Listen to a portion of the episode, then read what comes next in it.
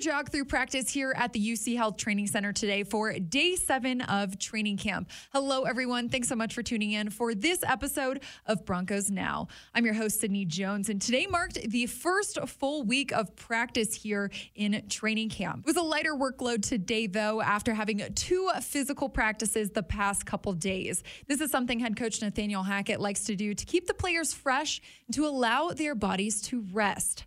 The slower tempo not only allows for the players to make more plays, but the guys are able to get more mental reps in as well.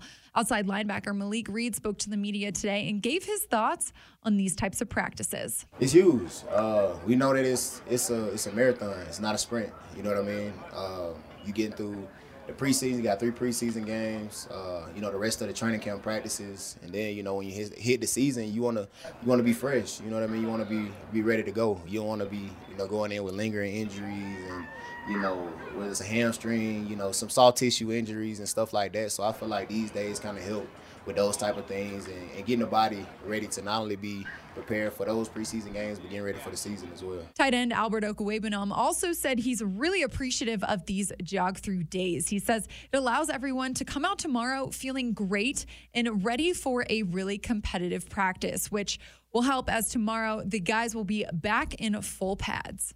A much needed day for the players following a tough practice yesterday in which both Tim Patrick and Damarea Crockett suffered season ending knee injuries. But practice must go on, and head coach Nathaniel Hackett said that everyone was a true professional out there today. We all know that that's, you know, stuff happens in this game. Um, and it's something about uh, how you're going to bounce back from that. I mean, because that's going to happen throughout the league um, throughout the whole year, you know, whether you win a game, lose a game, you can never get too high, you can never get too low. I mean, that's just the facts of this game and how long it is. But, you know, obviously, you know, we talked about it, and it's something that we we're not going to hide from. Um, we're going to support and love them and, and be there for them.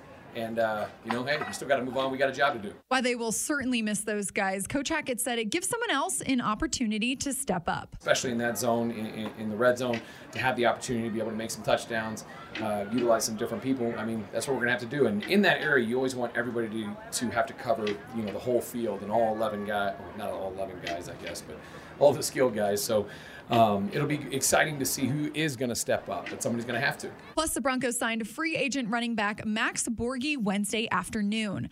Max participated in rookie minicamp back in June as a tryout player. He played at Washington State and is from Arvada, Colorado. Now it's time to dive a little bit deeper into practice. Joining me here in the podcast studio, as always, is Broncos lead writer Aric DiLalla. And today we are joined by a very special guest. Phil Milani. Phil, so nice of you to join us today. Thank you for finally having me on your show. Uh, heard so much about the show. I kind of felt a little bit left out. No. But I'm happy to be here today. I know. I feel like the gang's back together. Yeah. It's kind of like Sydney and the Neutral Zone together. who let oh, this, no. guy, who let this guy in here? Yeah. I thought it's exactly, Aric. Well, let's get right to it. Okay, Another okay, sorry. jog through practice today. Aric, I know we've touched on this before in the show. So, Phil, what do you think about these lighter days? What, what, value do you see in them? I like them. I think that at this point in camp, it's really more about the mental reps and mm-hmm. being able to just learn this offense, learn this defense, and go through it out there on the field. I don't think that they really necessarily need to be banging each other every single day. You know, uh, you definitely want to get calloused before the start of the regular season, but there's three preseason games to do that, and there's the rest of camp. I agree. And especially since we've already had a couple of injuries, nice to take a day off following a day like that. Aric, I know we've talked a lot about who might step up in Tim Patrick's place. Coach Hackett said today on the podium that really any one of our tight ends could certainly fit in that role. You know, not only are they bigger bodies, but they can also run. So, Aric, are, are they the key to replacing Tim, or what do you think? Yeah, I think they could be for two reasons. One, in the red zone, the Broncos have to figure out who's going to replace Tim Patrick's production because he's had – eight red zone touchdowns over the last three years. Mm-hmm. It's tied for the most with Noah Fant, who's obviously in Seattle now. Then you've got four for Courtland Sutton. The running backs each have three each, but then no other player has more than one red zone touchdown. So it's kind of up in the air who's going to fill that vo- void. And Albert O, Greg Dulcich, they seem like prime candidates because not only are they big bodies, like you mentioned, but they can run. They have that speed. And so, um, you know, if a guy like Albert O can get a linebacker – kind of spread out from the line of scrimmage, that's an advantage for him, and you hope that turns into points in the red zone. We mentioned Greg Dulcich. You know, he's slowly but surely getting worked back in, you know, doing a little bit more day by day. Phil, what do you really like about his skill set, and what do you think he'll add to this offense once he's really back? Well, I, am just happy that he's back out there because I think Yeah. for a rookie, it's really important to be able to get these reps out on the field.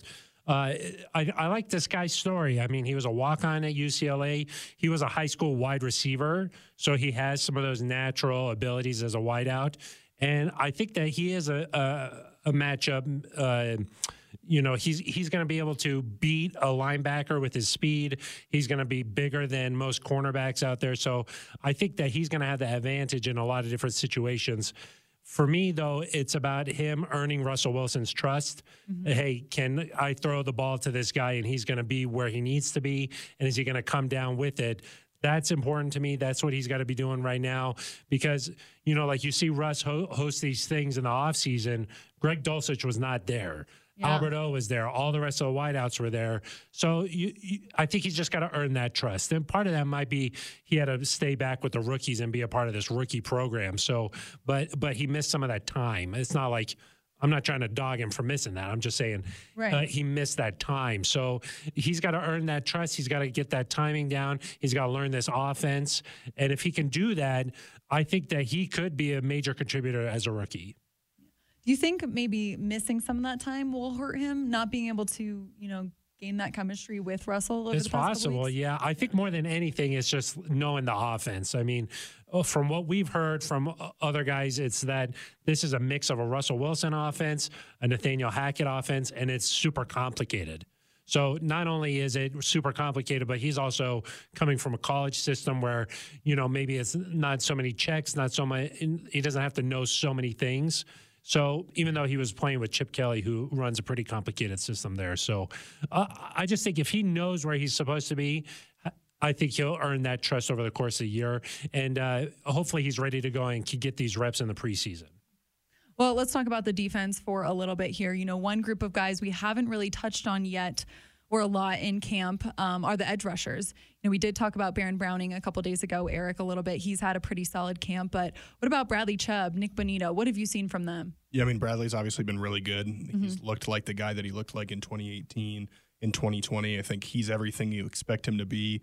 He might be the key to this defense, as good as Pat Surtain and Justin Simmons are.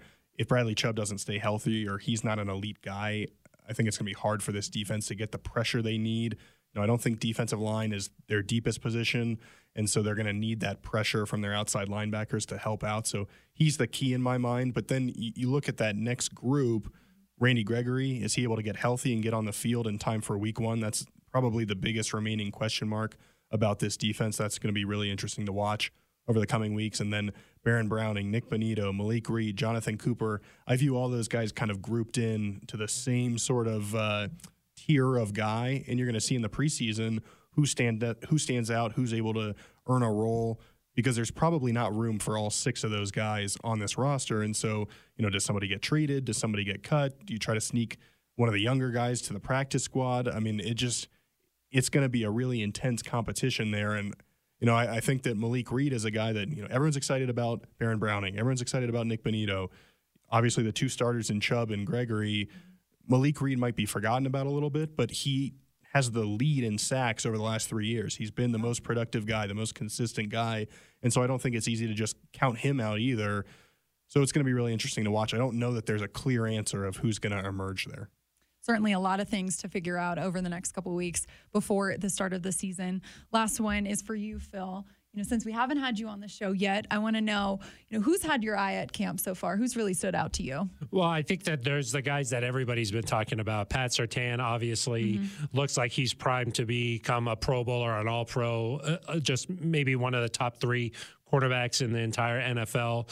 Uh, one of the young guys who's stood out is Montrell Washington.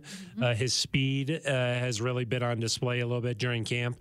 Well, one guy who he might not even make the team, but he's sort of stood out in my eyes is Jonathan Kongbo. Uh, Oh. a, a pass rusher from Tennessee, played in uh, Canada for a little bit. Aric just mentioned how much the competition at pass rusher, how intense it's going to be. So Yeah. I don't know if he's going to make it, but uh, he's a guy who looks like he has all the physical traits, and he's been working hard out there every day. It seems like, and uh, I don't know. It would be something that would be kind of a cool story if he were able to somehow make this team, or at least hang around and be on the practice squad. Maybe uh, it could be a special teams contributor. So, well, we'll just have to see what if he could carve out a role for himself here, but so a guy who uh, nobody's really been talking about, but uh, seems to have been having some pretty good days so far through uh, a week of camp, essentially. I like that pick, Phil. Very underrated pick. I like it. Thank you. I like to bring something to the table that nobody else is uh, able to do. And you certainly did today. Thank you very much. Uh, hopefully, I could be back on. of course, you can. Any day, Phil, you are welcome. Thanks, Sid. Well, we're back to full pads tomorrow. Phil, so nice having you. Aric, appreciate your time as always. Thanks, Sid. And following practice today, I had a chance to catch up with running backs coach Tyrone Wheatley. Take a listen. Coach, day seven of training camp in the books. How has the first full week of practice been for you so far? For me, it's been great. For the guys, a little different. Mm-hmm. Uh, getting back acclimated to the um, altitude, getting their camp legs up under them, uh, relearning the system. Uh, but all in all, good week another jog through type of practice today. What do you like about these slower tempo days? Slower tempo days takes you know the pressure off the legs, will put the pressure on the mind, right? So now we go from lower to upper, and it's all mental. Uh, shouldn't be no excuses for any mess ups, but but like you say, you slow it down, give them time to think about it and process.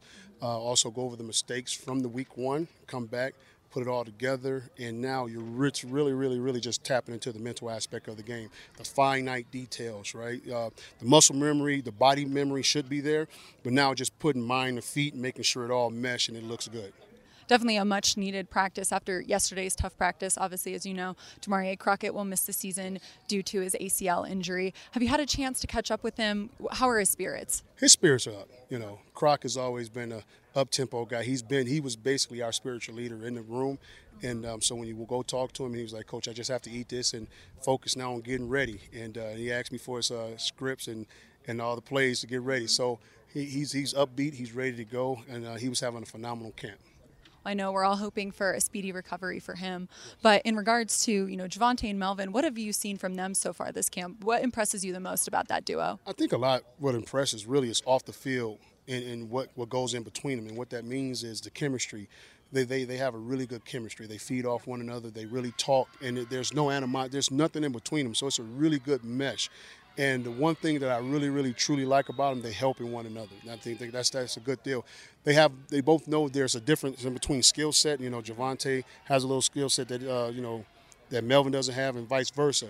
And so they converse back and forth and try and say, hey, well, I saw this. What did you see? So they converse back and forth and they lean on one another. And that's the greatest thing right there, the chemistry. Because without the chemistry, you know, oil and water doesn't mix, right? right. Water and electricity doesn't mix. Uh-huh. But right now, I got a pretty good, I got a really good harmony in the room. And, and, and that's the, the culture, is, it sets everything. And, and those two are the top right now and they're setting the culture and they're setting the harmony and they're setting the room and, and right now that's a great breeding ground for success well, that's great to hear, Coach. Last one for you. Just what are your overall thoughts on the offense so far this camp as the, you know they continue to work on mastering this scheme? Yeah, I think right now offense is always going to be, and I hate using this term, but offense is always going to be a little bit behind defense. It's for the very reason we talked about the walkthrough, right? Mm-hmm. There's a little, there are more calls, there are more things to tie together. But I tell you what, these guys came out of OTAs looking really good. Um, putting the muscle memory to mind, it's looking good. And right now, it's just sharpening up the details. And now the guys are, we're in a phase what I call owning it. They're making it their own. Even though the concepts and things are together, but now you're starting to see guys put their own little touch and flair to it. And that's that right there is when you're starting to see things gel. And I, I like where we are right now. Well, looking forward to seeing this offense and the running back specifically the rest of camp. Coach, appreciate your time. Oh, as am I. Thank you very much. Now it's time to take a look at today's injury update. DJ Jones is back out on the field today, but only stretched with the team. He did not participate in the rest of practice. Kendall Hinton also didn't practice today. Coach Hackett said they're just making sure his knee is good. Other than that, no changes from yesterday. Tim Patrick, Damarea Crockett, Tom Compton, K'Waun Williams, and Tyree Cleveland did not practice, and Billy Turner and Randy Gregory remain on the PUP list. Plus, tight end Greg Dulcich is still not full go, but has been doing more and more each day. That'll do it for today's episode of Broncos Now. Thanks for tuning in for another day of camp. I hope to see you all right back here on the Broncos Podcast Network and YouTube for another episode tomorrow evening and for day eight. I'll see you all then.